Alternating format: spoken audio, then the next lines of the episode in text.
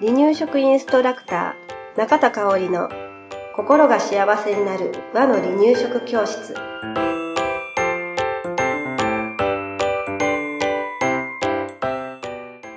第145回です。番組アシスタントの山本智子です。よろしくお願いします。はいよろしくお願いします、えー今日もちょっと食材バージョンでいきたいと思いますはい、えー、小松菜うん。うん。ほうれん草はよく聞くけど、うん小松菜あまり使いませんっていう方もいらっしゃるんだけれど、うんうんうん私結構ね小松菜好きなんですよね、うんうんうん。美味しいけどね。私もそうやな。ほうれん草を手軽に、うん小松菜をこう取りながら、うん、何しようかなって一瞬考えるかも。ああなんか小松菜をお味噌汁に入れたりとか、うんうん炒め物にしたりとか、うんうんあのー揚げさんと炊いてみたりとか、うんうんうんううん。んそういう料理で割と小松菜好きなのね、であとなんか小松菜の好きなもう一つの理由は、わかるでしょ。私たちね小松小学校卒業、地域のね。地域の名前がねあの、うんうん。小松 あの町というね、うんうん。えー地域に住んでる。のうんで、うん。ななんか全然関係ない。小松菜を作ってる地域でも何でもないんだけど、うん、同じみたい同じな。っていうだけで、うんあのうん。ちょっと親しみがある。というねちょっと単純な理由で私は好きです、うんうんうん。でそんなね小松菜なんだけれどうん。めっちゃ無駄話。はい、うん。えー、赤ちゃんいつから食べられるのかな、うん。うん。えーいうとこ見ていきたいと思います。で、まあ、割と葉野菜の中では、手に入れやすい価格であるのかなとか思ったりもするんだよね、うん小松菜ね。うん。さあ、小うん松菜はいつから食べられるでしょうか、うん。うん、あ、質問。いきなり質問。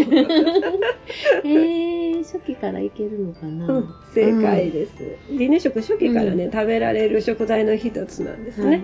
だから、えーおかゆに慣れて、うん。えーいきなり小松菜ってわけじゃないんだけれど、うんまあ、滑らかなお野菜に慣れて、うん。で次くらいに小松菜にうんチャレンジしてもいいかなと思います。はいで、まあ、そんな小松菜を使う離乳食、うん。離乳食を使うときにね、うん。ねポイントがあったりするのでね、はいそれと合わせて離乳食のレシピも紹介したいと思います。はい。はい。ではね、離乳食に小松菜を取り入れる時の注意点うん。ですが、はい。えー離乳食の初期、中期はうん。小松菜の葉の部分をうん。使いましょう。はい。葉っぱの部うん。分ね。で、えーそこから後期うん。になったらやっと茎の部分が食べられるようになります。はい。まああのー単純に考えてみて、うん。茎の部分を裏ごしうん。しにくそうしにくいよねうん。繊維だらけだようん。ね、うん。うんだからまああえて使わんでいいかなと、うん。で中期もねみじん切りしたとしてもちょっと食べにくそうだよね、だからうん比較的まだ食べやすい葉っぱの部分を食べましょう、はい。ってことですうん。で小松菜あ小松菜の葉っぱをね、うん。えーね裏ごししたことありますよね。もう裏ごしした時の虚しさ、ちょっとしか取れないね。ちょっとしかない。ほうれん草の方が断然取れるのね。ねうん、本当にね、めっちゃ頑張って頑張って頑張って裏ごししてもね、うん裏っ側にちょっととしかなくてね。ポトッと落ちてくれない。そうそうそうそう。そういう感じなんだけれども、まああの、の、そのちょっとした努力がね、うんあの赤ちゃんの味覚をうん育ててってると思ってね、うん。えーちょっとお母さん頑張ってほしいなと思います。で、裏ごしじゃなくて、うん。ミキサーとかね、うんうんうん。えブレンダーとかじゃダメなんですかっていう質問も受けるんだけれど、はい。えー小松菜を裏ごしした時に、裏ごし器の上側に残る繊維を見てもらいたいんですね、うんうんうん。一度ね、えーそれだけ繊維があるということで、うん。まだちょっと離乳食初期は、うん。えー取り除いてほしい繊維かなと思うんですよね。うん。まあ、内臓のことを考えて、うんえー取り除いてあげるとより安心に離乳食進められるかなと思うんですね、うん、だからそういった面も考慮しながら調理してほしいです、うん、それからね、えー、みじん切りとかこれから後期になって 5mm7mm、うん、そして完了期で1センチぐらいに刻んでいくんだけれど、うん葉っぱものとか茎ものって結構食べにくいのよね、柔らかくしても、そのかぼちゃとかじゃがいもとかと同じようには、えー、いかない時もあるので、はい、赤ちゃんがもしベーって出したりした時は、ちょっと葉っぱものだけは一段階下げて、うん、えー、ちょっと細かく切ってあげるとかね,、うん。あととろみをつけてあげるとか、えー、食べやすさも重視してあげてもいいのかなと思う。だけど、まあまあ、あの食べやすいことばっかりしてたらそのカミカミもしっかりしなかったりもするから、そのさじ加減が必要なんだよね、とろみをつけりゃ全部いいのかっていう問題ではない、ねうん、飲み込むことしか覚えなくなってしまって、その噛むことをね、えーまあ、言い方悪いけどサボってしまう可能性もあるから、カモメニューも時々で入れつつで食べやすい時も入れつつっていう感じでねさじ加減を追って、はい、えー、やっていただけるとい。いのかなと思う。うちなんかそのほんとちょっと話がずれるけど、柔らかいも食べることしか考えてなかったね、お兄ちゃんの時ね、えーと、食べやすいもの食べやすいものって言ってたらやっぱり今でもね噛むのがとても苦手な子なんですよね。だからそう育ててしまったのは私やなと思ってるんだけれどうん。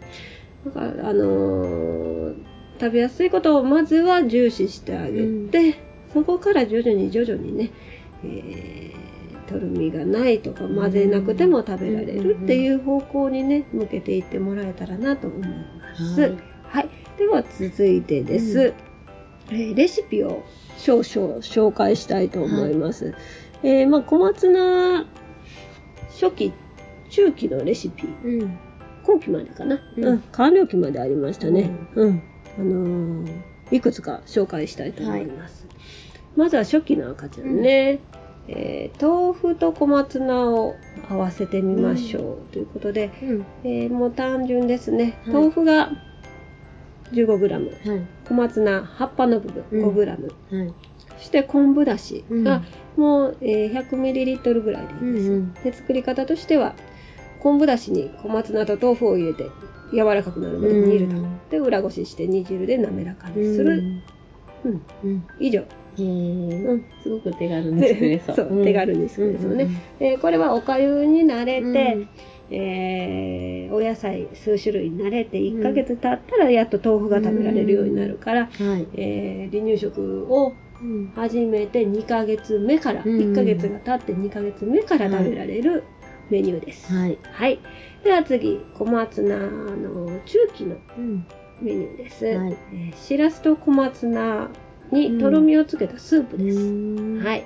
材料はしらす 5g、小松菜の葉っぱの部分 5g、で、かつお昆布だしが 100ml、そして水溶き片栗粉が小さじ2分の1ぐらい、うん、うん、ちょっととろみ加減が難しかったらその場合の小さじ1入れても大丈夫です。うんはい、えー、作り方です。しらすは、えー、まずは湯がいて、うん、塩抜きしてみじん切りにしましょう。はい、で、しらすには塩分が多いのでね。はい、そして、かつお昆布だしで小松菜葉っぱを煮て、うん、しんなりしたら取り出してみじん切りにしましょう。うん、これね、生のままね、みじん切りするとなんでか柔らかくならないのよね。だから一回、もうさっとでもいいから、えっ、ー、と、煮て、湯がいて、うん、そしてみじん切りした方がいいです。うん、でみじん切りしたら、まあ、包丁とまな板を使っているので、うん、もう一度鍋に入れてでしらすを入れて、えー、再度煮て、で水溶き片栗粉でとろみをつけましょう。はい、